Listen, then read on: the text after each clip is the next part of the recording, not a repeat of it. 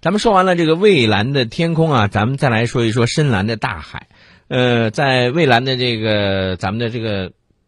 大海上，如果说咱们的这个航母啊、包括咱们的一些海军的先进的这个舰艇，能够呃遨游在这个大海之上，我想这是很多的咱们的这个呃军迷朋友，包括喜欢军事的朋友啊，都希望看到的啊。那你说到这个中国的咱们的这个航母，中国自建航母到底应该是什么样？我想每一个人心里头的这个答案呢都不太相同，对吧？对，关键是有别人替我们操心呐、哎呦啊这这谁呀是咸吃萝卜的嗯印度，嗯印度媒体最近开展了一个大讨论，嗯讨论什么呢？嗯说你这个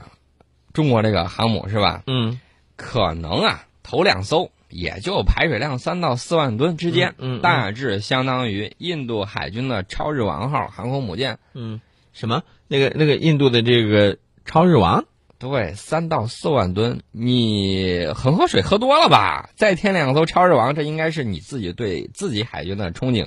我们怎么可能啊？我们的这个辽宁号嗯六点五万吨，嗯啊，我再要个三四万吨的，我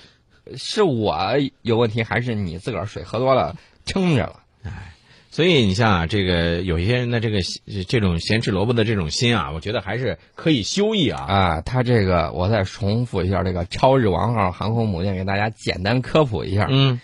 这个是原来的基辅级的重型载机巡洋舰改装而成的，嗯知道印度付了多少钱吗？嗯先后付了二十三亿，俄罗斯用八年时间里外更新，嗯呃，最终改头换面的格尔什科夫号航母交付给印度，嗯命名为“超日王”。大家也知道，印度说我国产航母下水了，大家一看，哟，连剑桥都没有，嗯什么光壳啊，你就敢说下水？而且一查历史，下水哦了两三次了。嗯它这个航母呢，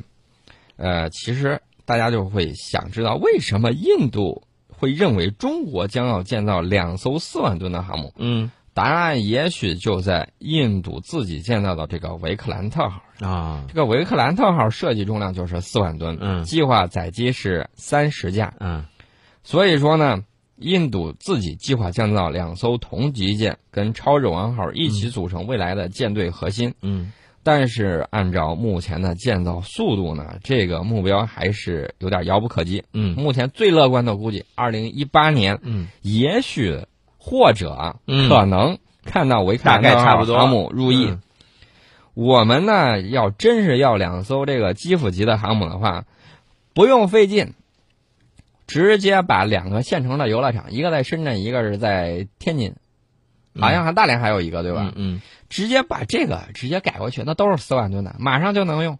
何必需要我们自行再建造呢？而且我们根本就不需要这样的小航母，对，这种小打小闹没什么意思啊。对我们需要，我们起步就是从六点五万吨，就是或者七万吨级吧，满载排水量。嗯这种辽宁号歼十五重型舰载机起步，嗯，我们怎么可能会走回头路？对呀、呃，而且面对美国的这种海军，嗯人家都是十万吨级的。嗯我觉得这个辽宁号是训练舰，大家都知道。嗯未来我们的航母至少要比辽宁号更大更重，这才能保证生存。对所以说呢，恒河水喝多的时候出去空空肚子。再来关注其他两个方面的消息，呃，一个是这个美国媒体呢表示说，中国军舰呢将大幅超美，零五级会配激光和轨道炮。哎呦，您这说的太高大上了，这个又是想要钱的节奏吗？嗯而且他说了，中国计划到二零二零年海军舰艇数量要增加到三百五十一艘，大大超过美国海军。嗯接下来，人家图穷匕见，哎，嗯暴露真章了，就说、这个报告啊，呼吁美国国会拨款，让美国海军建造更多军舰，并且增加增加在太平洋地区的这种存在哎你。看被咱们说对了吗？不是，对呀、又想啊要钱了呗。 对，而且呢，他说到这个轨道炮还有激光炮啊，嗯激光，我曾经给大家说过，嗯早在英阿马岛海战的时候，阿根廷飞行员就反映过说，英国军舰上配备的应该是有激光炫目仪，嗯照中他们之后，他们的眼睛看不见，嗯看不清，然后呢，短暂的失明，无法进行有效的这种投弹跟攻击。嗯激光武器如果上升到能做激光炮的时候，嗯那么它考量呢，一个是全电这个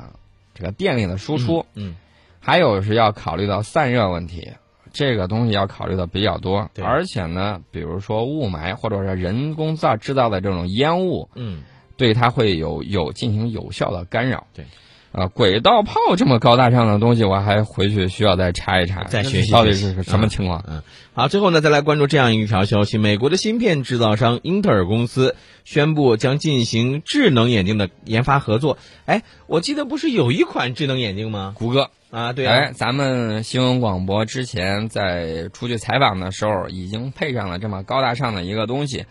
哎，我现在看见了这个，应该说是英特尔想要赶超这个谷歌，所嗯以说呢，它跟意大利眼镜制造商路讯迪卡眼镜公司嗯进行了这种研发合作。哦之前那个谷歌眼镜呢，也是跟这个